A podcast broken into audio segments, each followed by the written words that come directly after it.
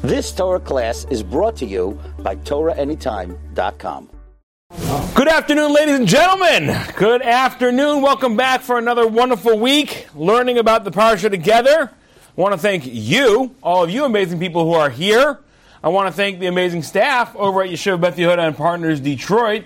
And I want to thank uh, those who are here on Zoom and those who are watching this later, listening to this later, whether it be on that amazing, amazing platform, Torah Anytime, it's an app, it's a website, and it's filled with hundreds of thousands of hours of amazing Jewish content. Please go on and check it out. Don't trust me, verify. Find out. Is there really such a website that's filled with thousands, hundreds of thousands of hours of amazing Torah content.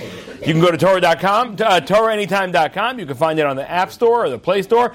You can also find me on a podcast, ladies and gentlemen. My brother gave me a, plat- a podca- podcast platform. So you can find me now wherever you find podcasts if you are inclined to find podcasts at Living Jewish with Burnham. Okay, this week's Torah portion, guys, we're gonna do we're gonna do the whole entire class on one verse, okay? But we're gonna learn a whole lot about ourselves. We are to learn about how to fend off sorcery. If you have a sneaking suspicion that one of your neighbors is a witch who's putting a hex on you, I'm to help you out today, okay? But we're also going to be able to help you out from the evil eye and all other malevolent forces that are, are lurking out there. And there are malevolent forces lurking out there. Um, and we are going to see how one verse could have so many different. I mean, we're not. We're only going to do maybe five or six explanations of this one verse. There's many, many more. Let's start with a little bit of background. This week's Torah portion starts off with Jacob coming back to his parents' home. He had spent 20 years. He was on the run. He ran away. Esav wanted to kill him. His brother Esau wanted to kill him after he stole the blessings, which of course he didn't steal because he had bought the rights to the firstborn many years prior. But Esav, the loser, feels like he's stealing from me. That's always the story. The people who are responsible and do things right they do their thing, they amass their success, and then the people who are irresponsible and did everything wrong end up taking it from them in anger and righteous, righteous self indignation, right? All the people who took on the risky mortgages and the mortgage backed securities and, and all that ended up crashing the market. And by the way, everyone was complicit in that. I've written about this, right? The government was complicit in that and saying we're going to give mortgages to people who don't have good credit. The mortgage companies were totally complicit, pushing through mortgage applications that never should have gone through. And the borrowers, if you're borrowing 105% on a house that you can't afford, right? People were taking out 105% mortgages. You buy a $500,000 house, they give you 525. 25% that you should be, sorry, $25,000 to start the renovations. Crazy. You're totally irresponsible, especially if the only the house that you could afford only costs 100 grand, right? You can afford a $100,000 house, but they're giving you 105% mortgage. I might as well buy a bigger house. It's going to go up in value anyway, right? Everything's going up. Mind you, by the way, in Israel, there was almost no real estate bubble. You know why? Because everyone has to put 30% down on their house to, to buy a house in Israel. If you're putting 30% down, you're not buying a house that you can't afford because you can't even afford the down payment on it. But what ends up happening? The whole market crashes, and people who saved their whole lives and put away money in their retirement funds, they saw all their money evap- evaporating because of people who were being irresponsible. That's the story of Esav. Esav gives away his wealth, gives away his bechora, gives away his firstborn rights for a bowl of lentil soup. But then later, when Yaakov cashes that check and goes and gets the blessings that belong to the firstborn son, Esav is beside himself with anger and wants to kill Yaakov for cashing a check that he sold to Yaakov for a bowl of lentil soup. So Yaakov runs away. He spends 20 years by Lavan, for seven years working for Rachel, and then, of course, it was switched and he got Leah, and then for seven years working for Rachel, and then for six years working to amass his own wealth. He's coming home now, and he sends out messengers and says, Let's get the temperature read on Esav, my brother, how's he feeling? Has he kind of gotten over the, you know, he's been pretty successful over the last 20 years. Maybe he's gotten over his, his, you know, anger and enmity towards me. How's he doing? Let's get a temperature read. And they come back. Temperature is hot. We're talking about global warming hot. we're talking about he's coming for you with 400 men and he wants to kill you. So Yaakov activates a whole plan, which is the three pronged approach towards war. He tries to appease Esav, he prays, of course, and he prepares his camp for war. Let's see one verse in this week's Torah portion. Chapter, this is Genesis chapter 32, verse 8. Actually, we'll read up to it a little bit again. So, let me just get the water. Thank you so much. None of the water. The Coke Zero. Um, thank you very much for putting it out. There you go. Thank you. I appreciate it. Okay, so Yaakov is preparing. Vayashuvu hamalachim al Yaakov, and the messengers returned to Yaakov. Lamar saying, "Banu el achicha el Esav, we came to your brother to Esav. V'gam holech likrascha. The good news is he's coming towards you. You're going to him. He's coming to you. That's the good news. The bad news is he's got 400 men with him. He's coming to kill you. And here's the verse that we're going to study the entire class today. Vayira Yaakov Ma'od. And Yaakov was greatly fearful. He was very afraid. Vayetzer lo, and it pained him.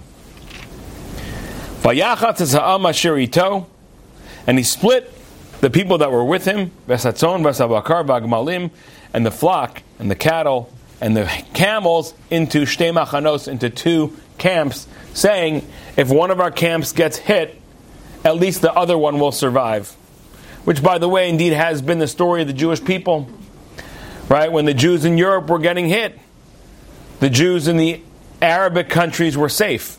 All the Sephardic Jewry, the Jews in America. When the Jews in the Arabic countries were getting hit in 1948, and over close to a million of them had to flee for their lives from Aden, Algeria, Tunisia, Morocco, not Morocco, maybe Morocco even, but definitely Syria, Lebanon, Iran, Iraq, Egypt, when they were all running for their lives, 950,000 of them, in the year 1948, the Jews were, by this point, back again safer in Europe. So there's this sort of this story of the children of Jacob being split out across the world. When one gets hit, the other one is safe. To make sure the continuity of Jacob remains forever and the Jewish people has its eternity. However, we're going to focus the entire class not even on the second part of the verse. We're going to focus the entire class on the first few words of that verse, the first five words. Vayira Yaakov Me'od, and Yaakov was very fearful. Vayetzer lo, and it caused him pain. Before we get into the pain and the fears, I'd just like to make a blessing, thanking God for this delicious Coke Zero. Baruch atah Adonai Eloheinu melech haolam shakol niyam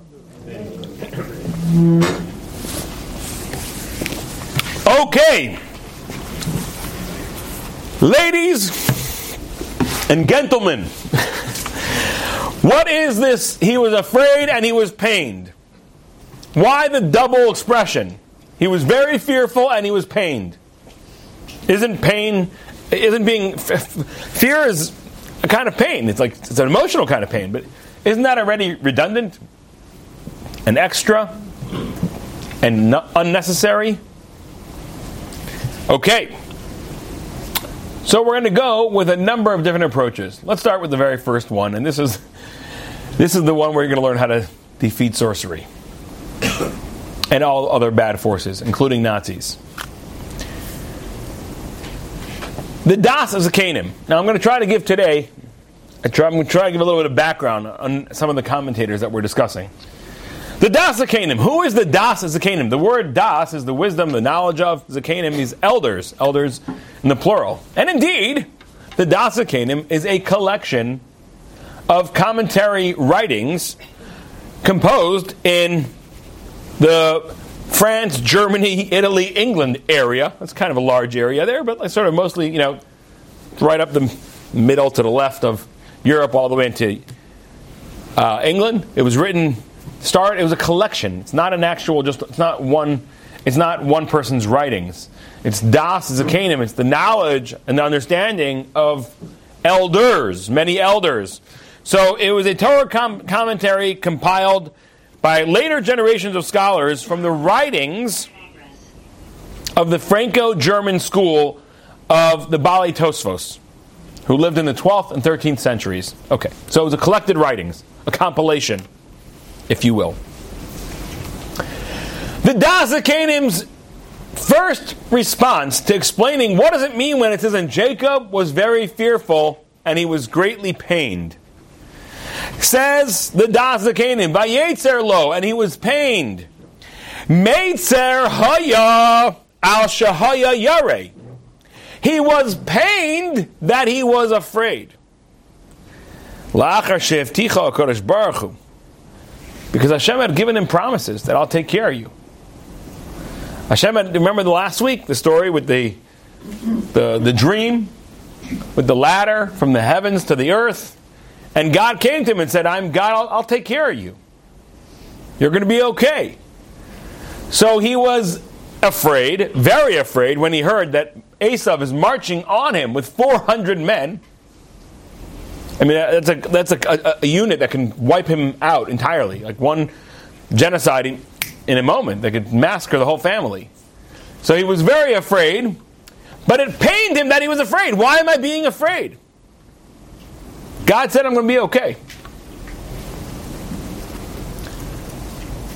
So what? You expect him not to be afraid at all? If you hear that 400 men are marching on you, like what? You expect him not to be afraid? Can you tell me you wouldn't be afraid?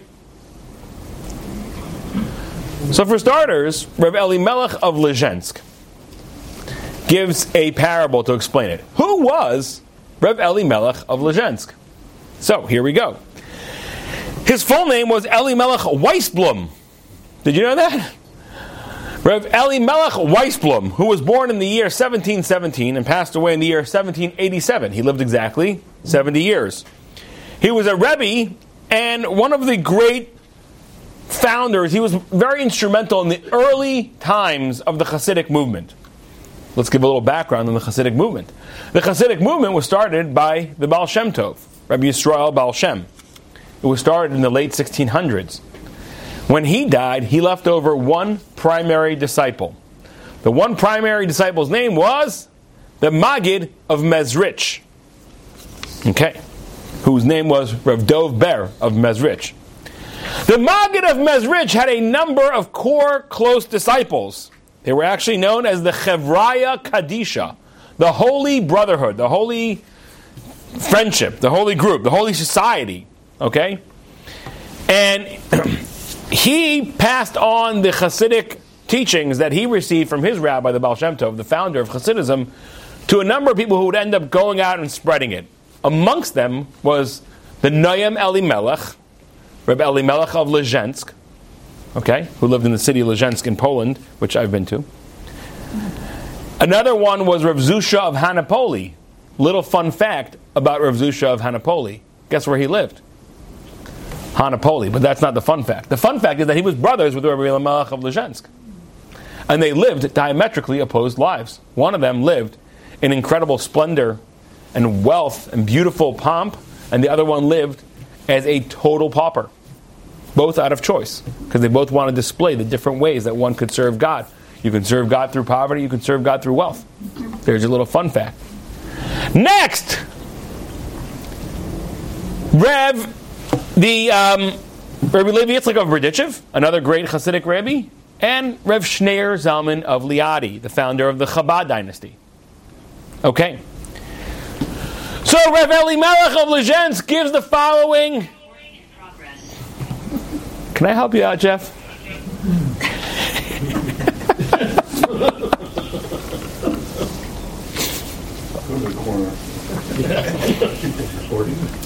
It's okay until he takes his pills. I'm kidding. Jeff and I, by the way, I don't know if you guys know this. Jeff and I have a long-standing relationship that we uh, we kibitz with each other pretty uh, intensely, and it's really no. There's never, God forbid, any any any any real. Uh, he's one of the few people in the world I can do it with because I know that he doesn't get offended and he dishes it back and he, he dishes it hard and it's it's cool. Okay. Anyway, so Rabbi Elimelech of Lezhensk says the following parable. You've got a king.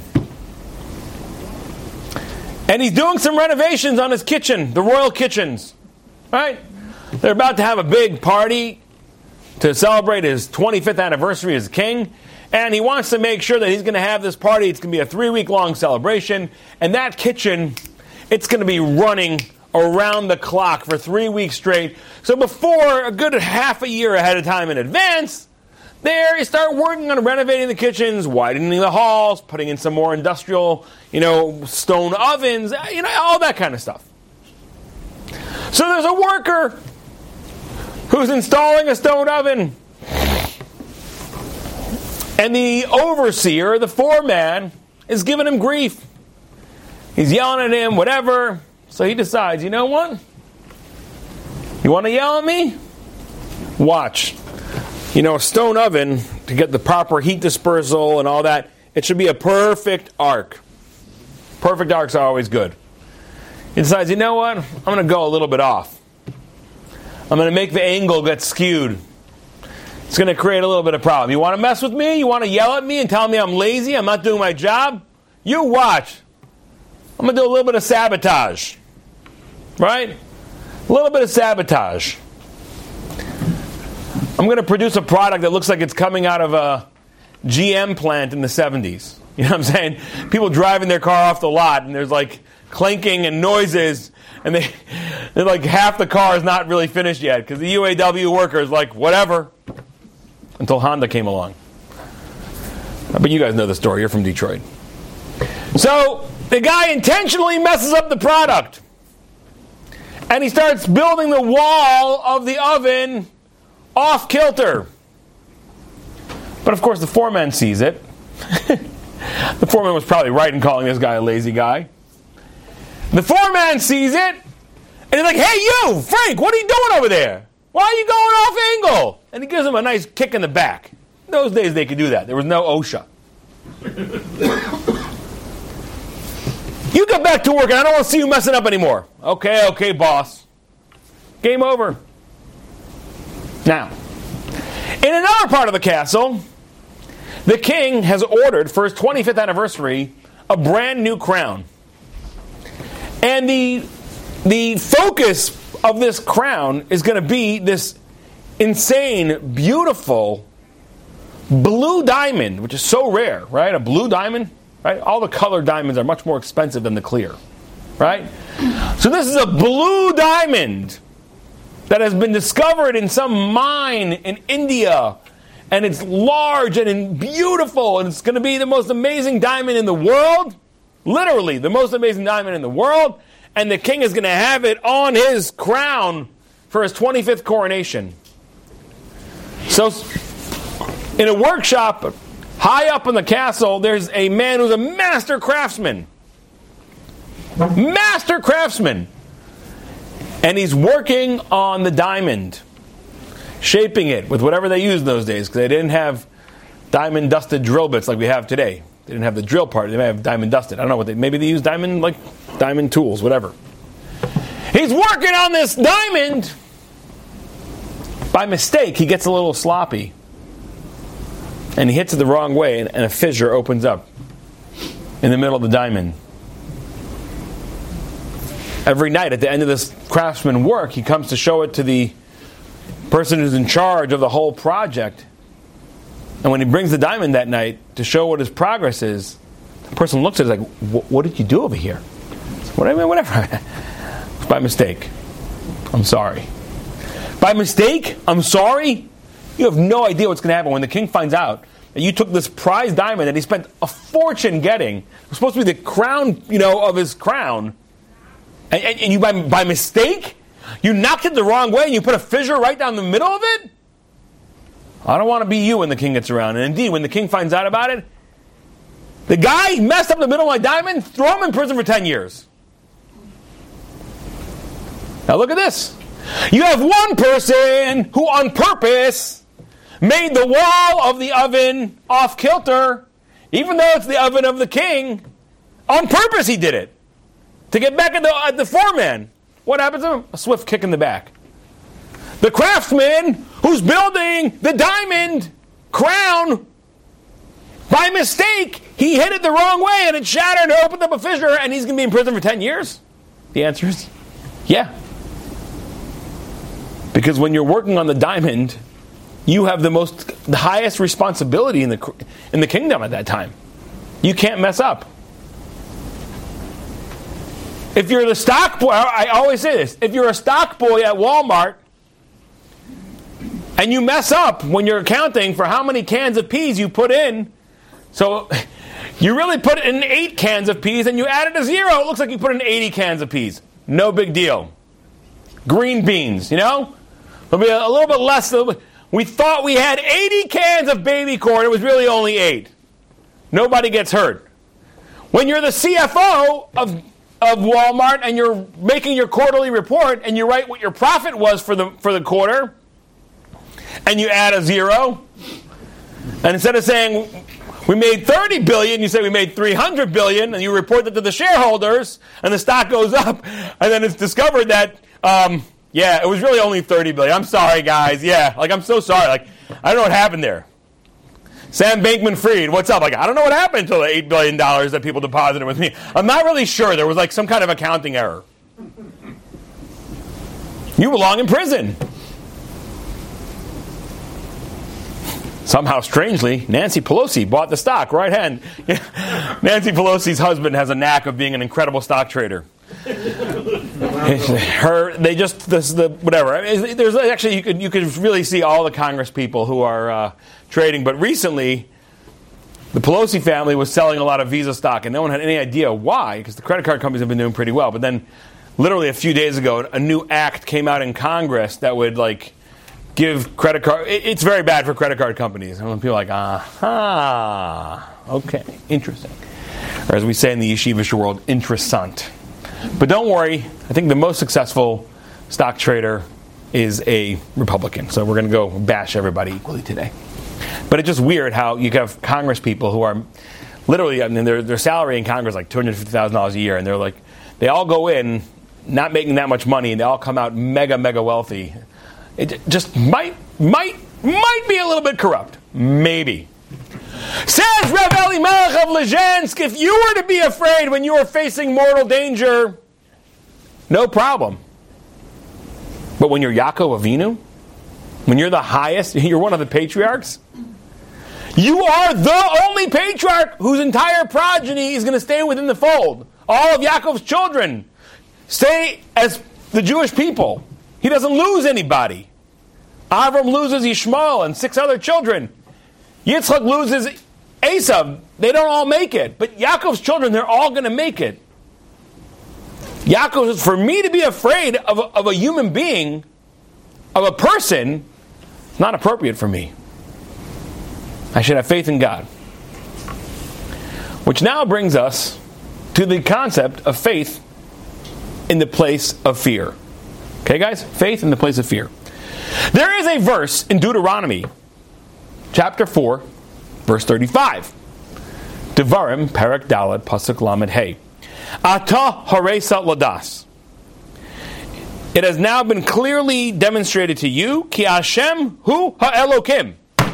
Hashem, He and only He is God. Ein Od Milvado. There is nothing else besides Him. There are no other powers, there are no other forces. God is all. Now, there is a concept that the more a person believes this to be true, the less any other force has any power. There are other forces in the world we're going to learn about, but those are all forces that were given their power by God. But when one recognizes God's power in the world, then the only thing that has any power over them is God's power in the world and not any other forces. So we're going to take it first. So we started with the verse. Now we're going to go into the Talmud. And then we're going to go into a much greater source that's going to talk about this, the, the underworld powers. Let's start with the Gemara in Chulin, Tractate Chulin, page 7b. Ein od milvado. The Gemara quotes the verse we just read. There is no other force besides him. Amar Rabbi Chanina. Rabbi Chanina said, Va'afilu kishafim. Even all the forces of evil, all the forces of sorcery and black magic, they're not effective against God's power. Says this the Gemara, a story. Hahi itita. There was a story of a woman who was a sorcerer, a witch. Kamahadra afra mitute kare de Rabbi Chanina. Now I don't know a lot about witchcraft. It happens to be it's funny because this week we have a every week we have a prophets class on Tuesday night at 7 p.m. over here. We're learning Shmuel Bays. Sorry, Shmuel Aleph. We're learning Samuel, the book of Samuel, Samuel 1. We're at the way end when King Saul consults with a sorcerer. Okay? So it's kind of interesting that we're learning this right now the same week. So the Gemara says that when you recognize Einod Milvado, there's no power other than God, then there's not even the powers of sorcery. But there was a story. There was a sorcerer. There was a witch who lived in the time of Rabbi Chanina. And she wanted to, I don't, again, I don't know much about sorcery, but there was some sort of act of witchcraft which requires, as one of the ingredients that you put into your big cauldron, earth that this person had recently stepped over. Okay? Yeah. So it's like, you know, sometimes if you're a criminal, and after you put down a cup, you see somebody going to grab that cup, you're like, whoa, whoa, whoa, whoa, whoa, whoa, whoa, whoa, whoa, whoa, whoa. Well, my fingerprint, huh? Guess what? I always wear stickers on my fingertips.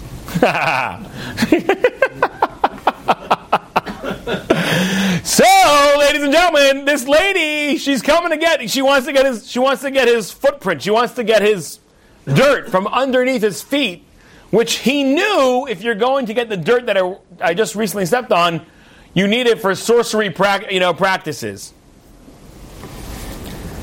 So he said to her, Amar la,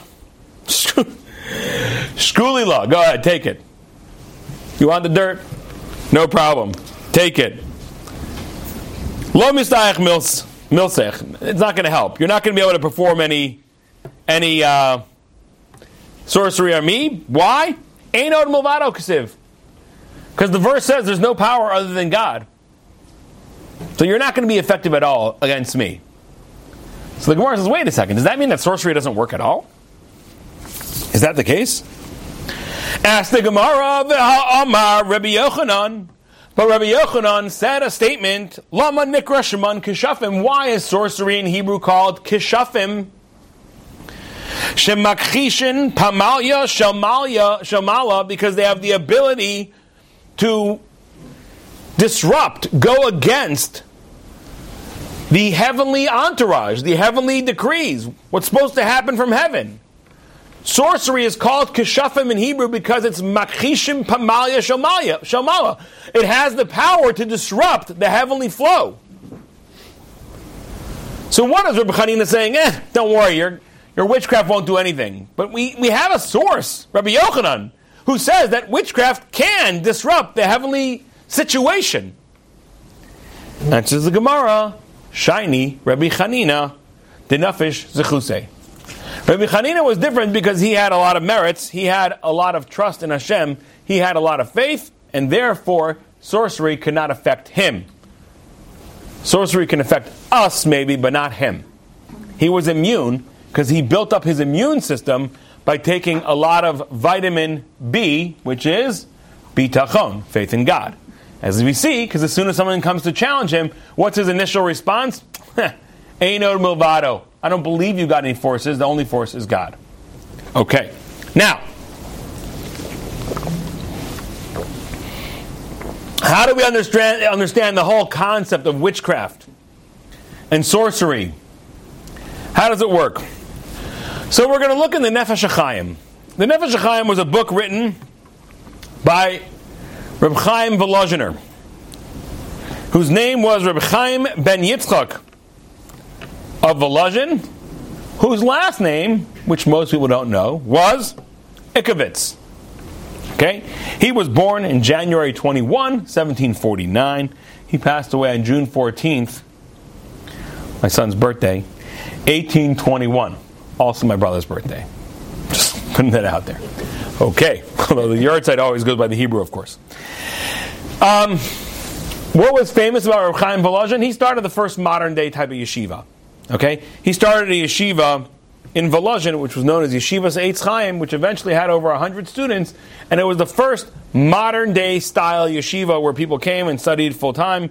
Uh, it began with 10 pupils. By the time he passed away, it had over 100. Okay, great.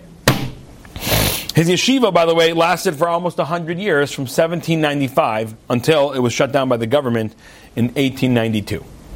Okay. He wrote a book called Nefesh HaChaim. And the Nefesh HaChaim often goes through sort of how things work below the surface. Let's dive a little bit deep into the world of witchcraft, or dark forces, shall we call them. Okay, so we're looking now in what's called Shar Gimel, the third gate, Perek Yud Beis, chapter 12.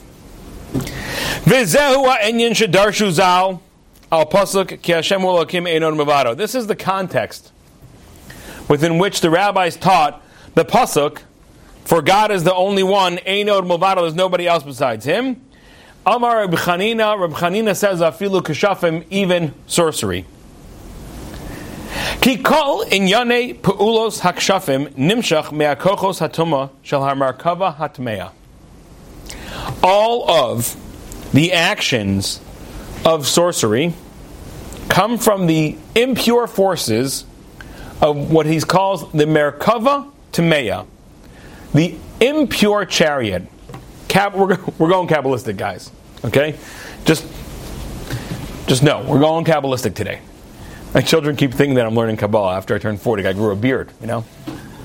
I'm not learning Kabbalah, but I'm teaching. No, I'm kidding.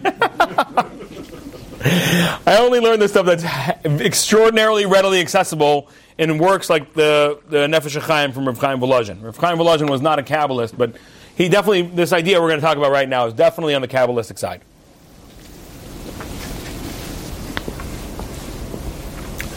There is a verse that says, Zelu umazeh Elokim. This, parallel to this, God created. And this concept is that God created the whole world with parallels. Okay, so everything has, a, there's parallels. The higher good you can become, the lower bad you can fall. Right? That's why we see so many Jews who've done amazing, amazing things, but also so many Jews who've done such rotten, horrible things. Um, there is a concept of, of the Merkava. The Merkava is, so to speak, the chariot upon which God rests. Obviously, these are highly Kabbalistic concepts because God is not a physical being. He doesn't have a body, so how does he sit on a chariot? Okay, but we know that there's a chariot, we know that it has different faces, we know there's different wheels, so to speak, of the chariot that carry it. The wheels of the chariot are Avram, Yitzchak, Yaakov, and David. Okay? No questions on that. Ask me no questions, for I have no answers. However, Rav Chaim Volozhin, as he has referenced in other places too, says just like there's a holy chariot, God created everything in parallels, there's an unholy chariot. Which gives the ability for evil in the world. Evil being evil forces, evil being human beings making bad choices. Some of them may be more sorceristic, if that's a word. Some of them just being plain evil, like Nazis. And we're going to talk soon about, we'll see how this Einod Milvado comes into play, even against modern day evil, which is not necessarily done by cauldrons and witchcraft, but is done by just pure, naked modern day evil, which is the Nazi movement, for example. So the Nefesh HaChaim says the entire platform for acts of sorcery and acts of pure evil come from the Merkava Hatmeya, the impure chariot.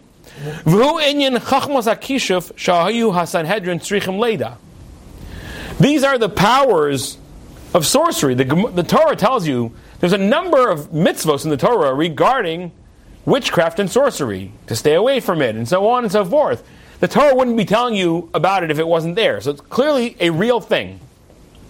All that comes from the impure chariot. The members of the Sanhedrin were experts in the dark arts because they had to know it to recognize it, to prosecute it, because it's a prohibition in the Torah.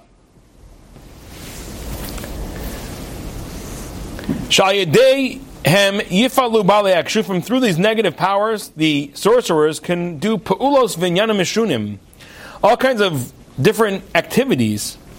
Kishmashbian kochos atuma, when they're able to um, take captive these negative forces. Okay?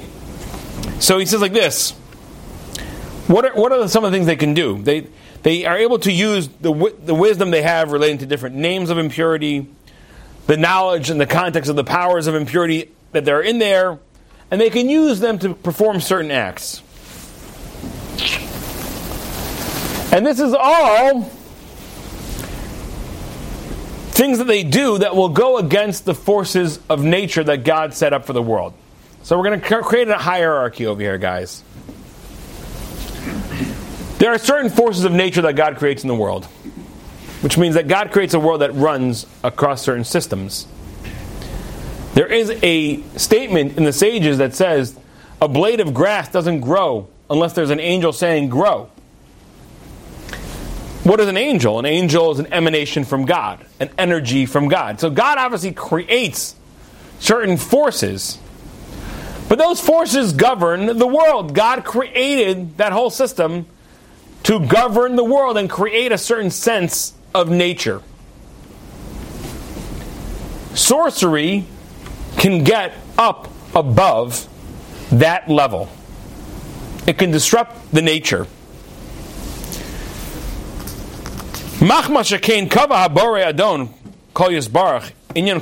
Because the Creator, Master of all, determined that these impure forces forces should have these powers, and He set that they should be higher than the standard forces of nature in the world. Therefore, those who know how to use these forces can use them to change the natural order of the world.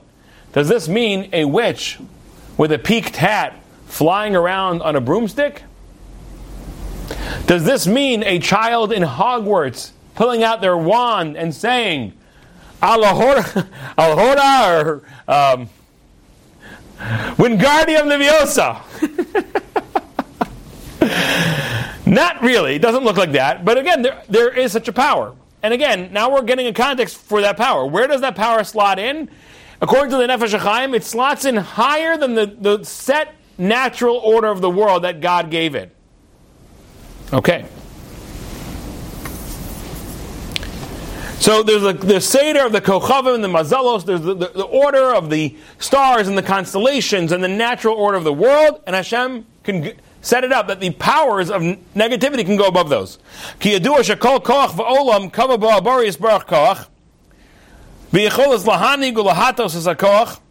For every power that Hashem created, Hashem created an ability for it to be, so to speak, overpowered by a higher, a higher world.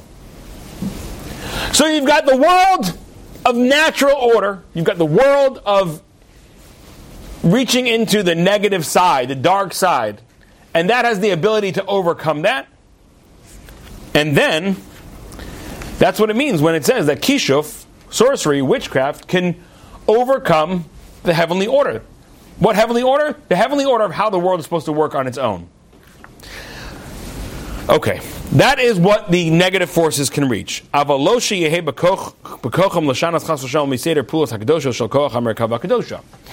He says very clearly, though, they don't have the power. The negative forces do not have the power to overturn anything that was part of the holy chariot. So now we've got an order. You guys with me?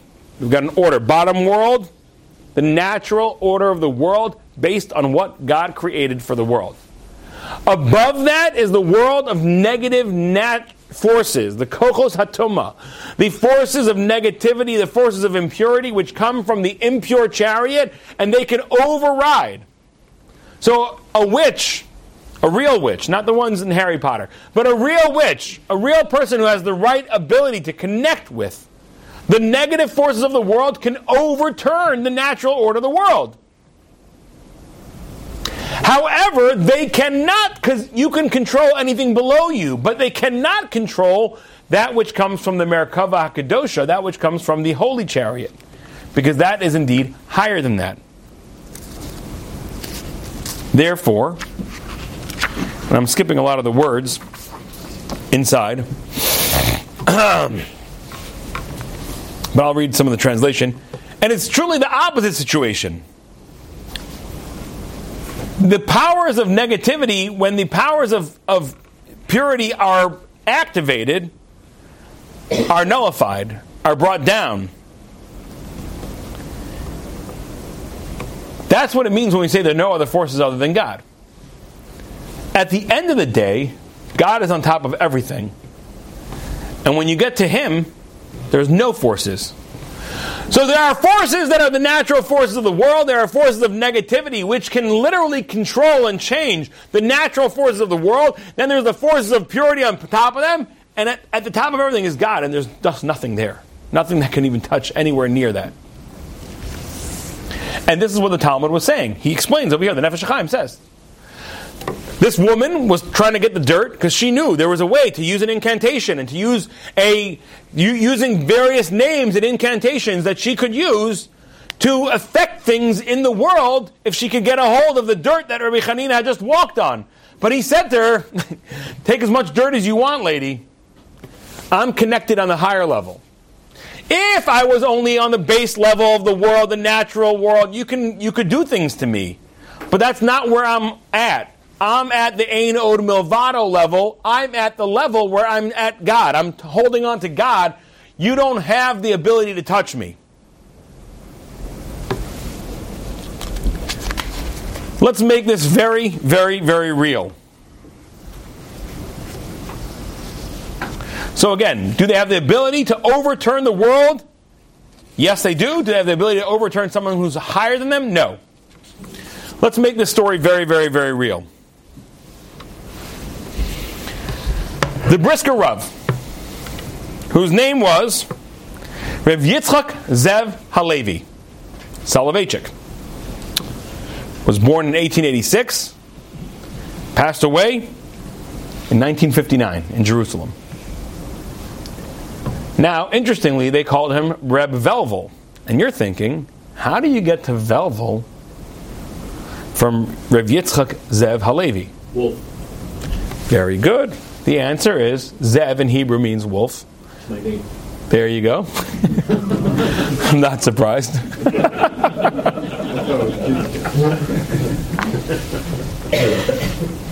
they know this guy is the wolf of Huntington Woods. not anymore. You're in commerce. Where are you at now? Uh, Bloomfield. The wolf of Bloomfield Hills or Bloomfield Township. Anyway, Zev means wolf. Velvel is a diminutive form in Yiddish of wolf. So he was known as Reb Velvel also, also known as the Brisker Rav. A little bit of background. Um, he was born,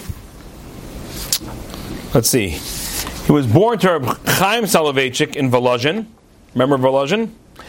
His grandfather was Rabbi Rafal Shapiro, one of the Rosh Yeshivas of Volozhin, the yeshiva that was founded by the Nefesh HaChaim, which we just spoke about before. His family was moved, the family moved to Brisk, or Brest-Litovsk, which was Lithuania sometimes, Russia sometimes, Poland sometimes. You know how these things go. Um, it's almost like in America, the state is sometimes Republicans, a red state, sometimes it's a blue state. You know, sometimes it's Russia, sometimes it's Lithuania, sometimes it's Ukraine. so after the Tsarist government closed the Volozhin Yeshiva in 1892, which we heard about earlier today, they, Rav Chaim Soloveitchik moved his family to the city of Brest-Litovsk or Brisk, and they began their studying there. He fled in the beginning of the Holocaust. Little known fact, ladies and gentlemen, what country had the highest death rate of Jews, the highest percentage of Jews killed in the Holocaust? Lithuania. Very good. I mean, not very good. Correct. Lithuania, right? If you look at Germany, Germany had very few Jews. Very few German Jews were killed in the Holocaust. Very, I mean, very few. About 160,000. That's a huge number, of course, massive. Chas v'shalom. But I'm saying compared to the amount of Jews that originally lived in Germany, but they saw the rise of Hitler They saw the brown shirts marching in the streets. They got out. Most of them got out. There probably were many, I don't know how, what the population of German Jews was in, let's say, 1930, but by the time the Holocaust started, you know, in 1939, I mean, they started sending people to camps already in 38, but by then already, almost every Jew in Germany got out. So there was only 160,000 left. The city, the country with the highest amount of Jews killed, the country with the highest amount of number was Poland, but it was about 90%. Lithuania, unfortunately, 97% of the Lithuanian Jews were killed. So Ravel Soloveitchik, the Brisker Rav, is trying to run away from the Germans. Now, who was with him when this story takes place? This story is a legendary story, but interestingly, when you look it up, it has different opinions. I've seen it in th- I've seen it myself in three different ways. One that he was traveling by himself, one that he was traveling with his son, and one that he was traveling with two daughters and a son. However, whatever, whatever, whoever he was traveling with, a rabbi, the, the, the, Nazis, whenever they came into a city, the first thing they looked for was the rabbiners, the rabbis. They were looking for the Brisker Rav. And he had to travel out and escape because he knew being here would be certain death. He decided to take a train. Now, the trains were constantly being patrolled by German SS officers looking for Jews fleeing. He taught his children in advance to start learning how to focus on the words Ein Od Milvado. There are no powers other than God. And indeed, they start. They got to the platform. And the platform, you have Nazi soldiers walking up and down looking for Jews. And here you have this rabbinical-looking man with a long beard and his very frightened-looking children. Nothing. At one point during their train journey, and, and, and, and the brisk Brisker was sitting there the entire time, just absolutely focused on the fact that there is no other power in the world than God. At one point, the concentration broke, and immediately a Nazi said, What's that rabbi doing there? And he started coming towards him, and he just had to, like, I can't even imagine how hard it must have been, like, to get your focus back. No, no, no, no, Anod, because now the man is actually, the Nazi's coming to you, starting to draw his revolver, and mm, the Brisker Rav goes back into Anod Milvado, and then the Nazi just walked right by. The Nazis, of course, were from the most impure power. And they wielded extraordinary power in the world. However, this is a modern day story that happened 75 years ago of somebody using this power of saying, I'm going to connect. You could, you are a Nazi. You're so evil. And you can affect horrible things on the world with your impure powers that you get from your impure Merkava, from your impure chariot. But if I can get above you and I can hold on to Anod Milvado and hold on to that level, you can't touch me. Vayira Yaakov Ma'od, and Yaakov was very fearful. Vayetzer lo, and it bothered him. Why am I being so afraid? I just need to hold on to God, and nothing can touch me. It bothered Yaakov that he was afraid.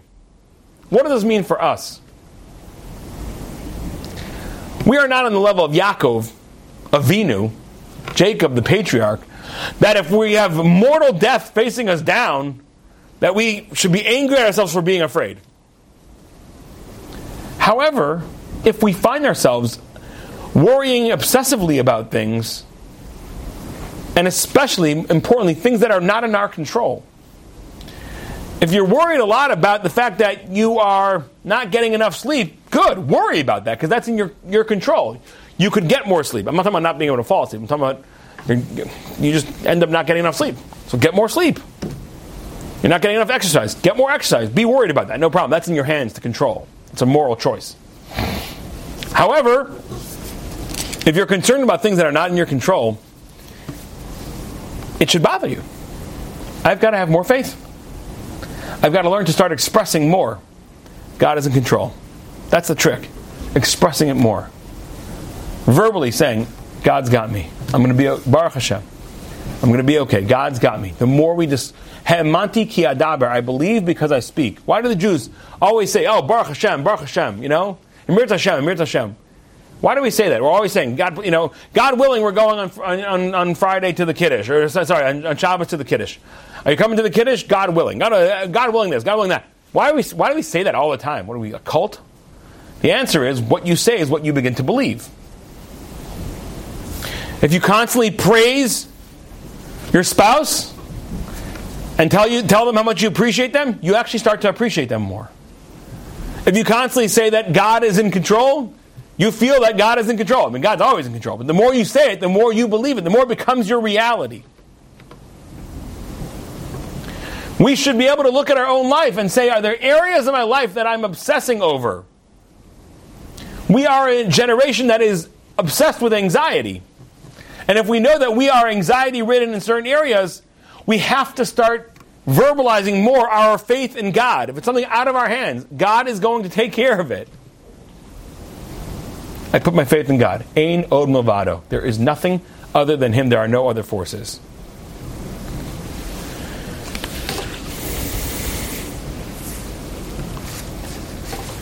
I do want to just throw out a couple more answers to this question while we're at it, and then we'll call it. But we're going to rapid fire now. Okay, you guys ready? This is the lightning round. So the main answer we covered today is Yaakov was bothered by the fact that he was afraid. We should be bothered by the fact that we're afraid when we obsess with anxiety over things that are out of our control. We have to learn to give it over to God. Hashlech al Hashem Yahavcha. Throw your package on God. V'hu yachal He'll carry you. Okay. Other answers. The Gur Aryeh, the Maharal says he was afraid that he was going to end up. He was afraid of getting killed, but he was pained by the fact that he might end up killing. Who is he going to kill? Maybe he'll kill Esav. Ah, he would be allowed to kill Esav because someone's coming to kill you, the Torah says kill him first. But he was afraid that he would get cursed by his father who loved Esav, and it would cause his father pain. So, the first, he was afraid that he would get killed. By Yira Yaakov Modi was very afraid. By Yetzer Lo, and he was pained that he might end up killing his brother, and that was very painful to him. Another answer, the Das Zakanim gives another answer. For 14 years, he worked for his wives. That was something he had to do. For six years, he worked to amass a fortune of wealth, which he came back with now. He said, for, for six years, when I could have been coming back home, maybe I'd be poor, I wouldn't be rich, but I could have come back home poor and I could have served my father and my mother and did, done kibbud av aim.